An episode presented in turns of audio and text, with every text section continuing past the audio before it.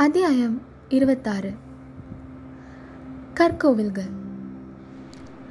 கடல்மல்லை தீவின் தென்பகுதியில் விஸ்தாரமான வெட்டவெளி பிரதேசத்தில் வரிசையாக ஐந்து சிறு குன்றுகள் நின்றன.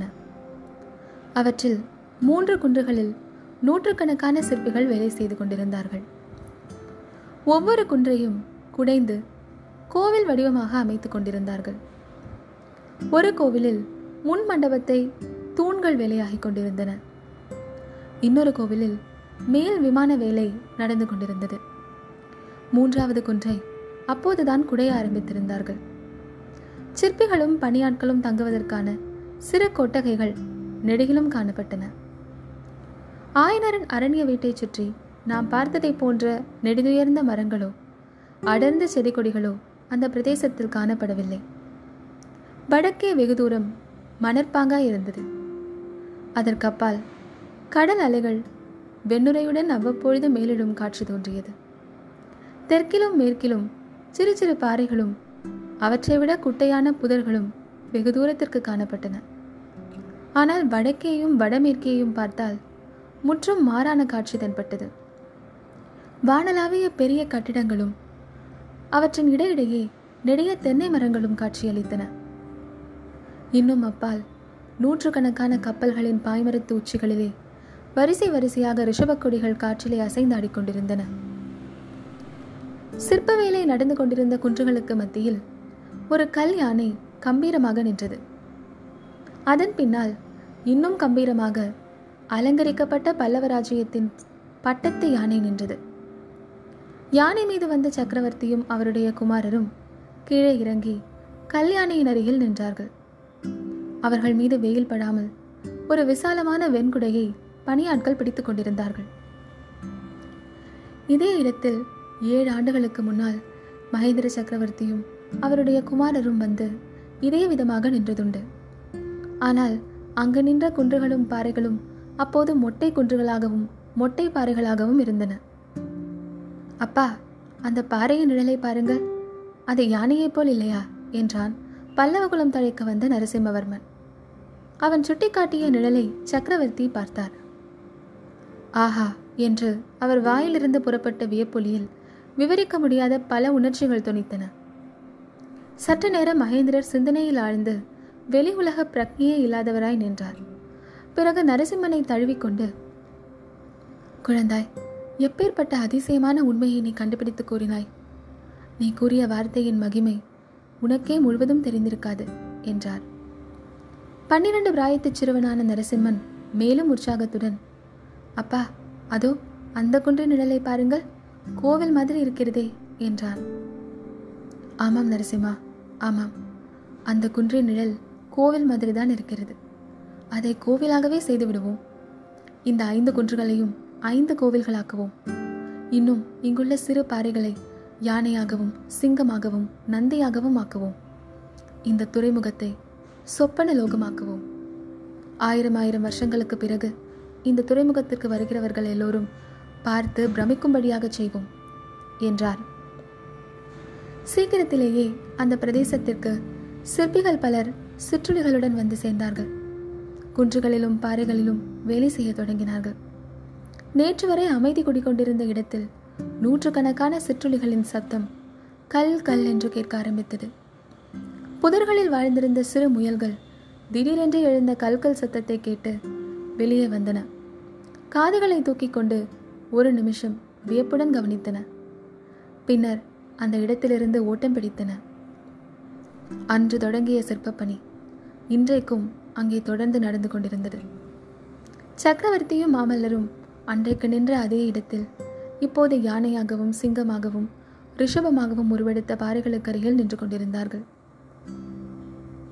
நரசிம்மா இந்த யுத்தம் இப்போது வந்ததில் எனக்கு பல வகையில் சந்தோஷம்தான். ஆனால் இந்த கற்கோவில்களின் வேலை ஒருவேளை தடைப்பட்டு விடுமோ? என் காலத்தில் இந்த திருப்பணி பூர்த்தியாகாமல் போகுமோ என்று மட்டும் கவலையாக இருக்கிறது.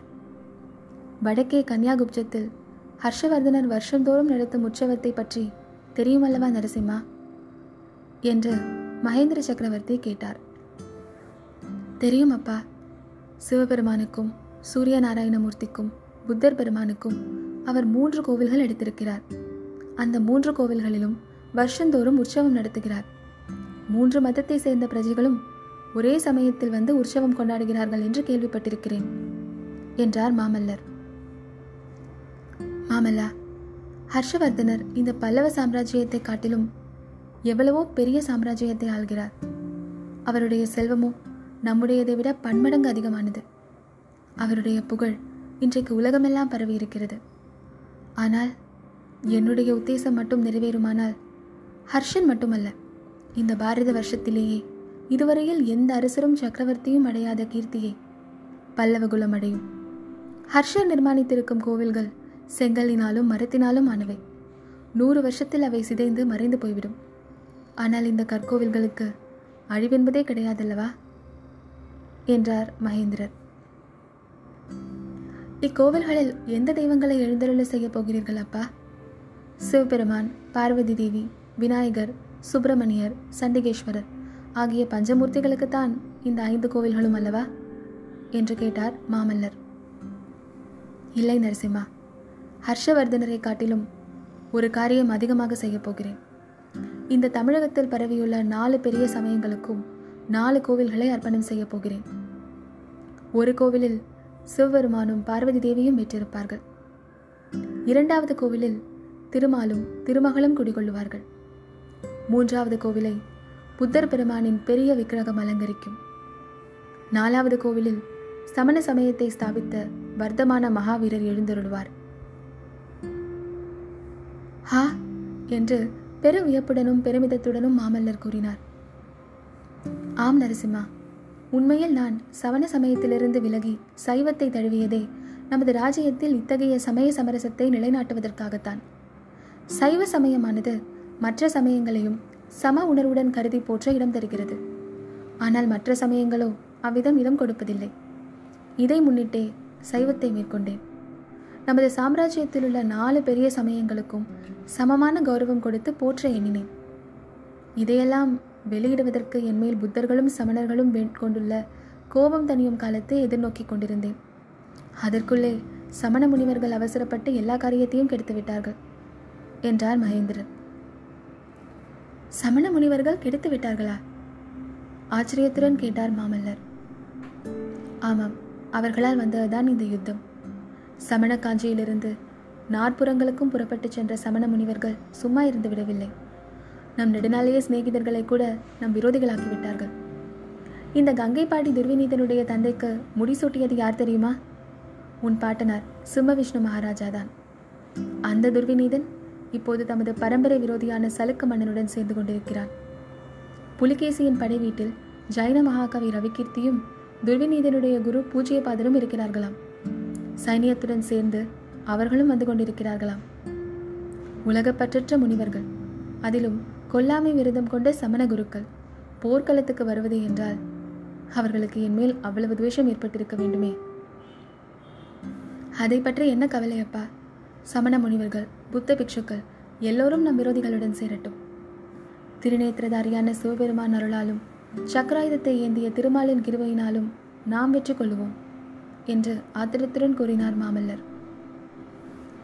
வெற்றி தோல்வியை பற்றி நான் அவ்வளவாக கவலைப்படவில்லை. என்னுடைய நோக்கத்திற்கு இடையூறு நேர்ந்துவிட்டதே என்றுதான் வருத்தப்படுகிறேன் என்று சக்கரவர்த்தி கூறிய போது அவருடைய குரலில் துயரம் துணித்தது.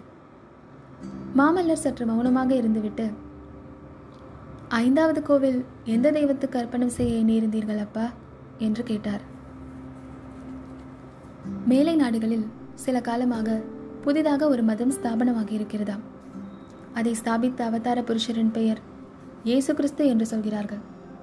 அந்த புதிய மதத்தை பற்றிய விவரங்கள் இன்னும் எனக்கு தெரியவில்லை.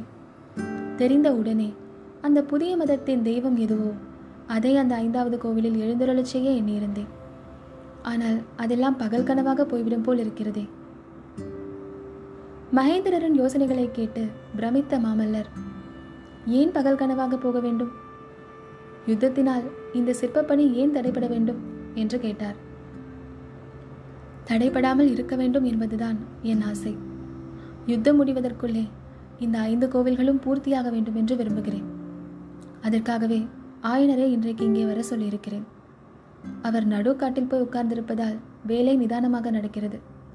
அவரை இங்கேயே தங்கி வேலையை துரிதமாக முடிக்கும்படி சொல்லப் போகிறேன்.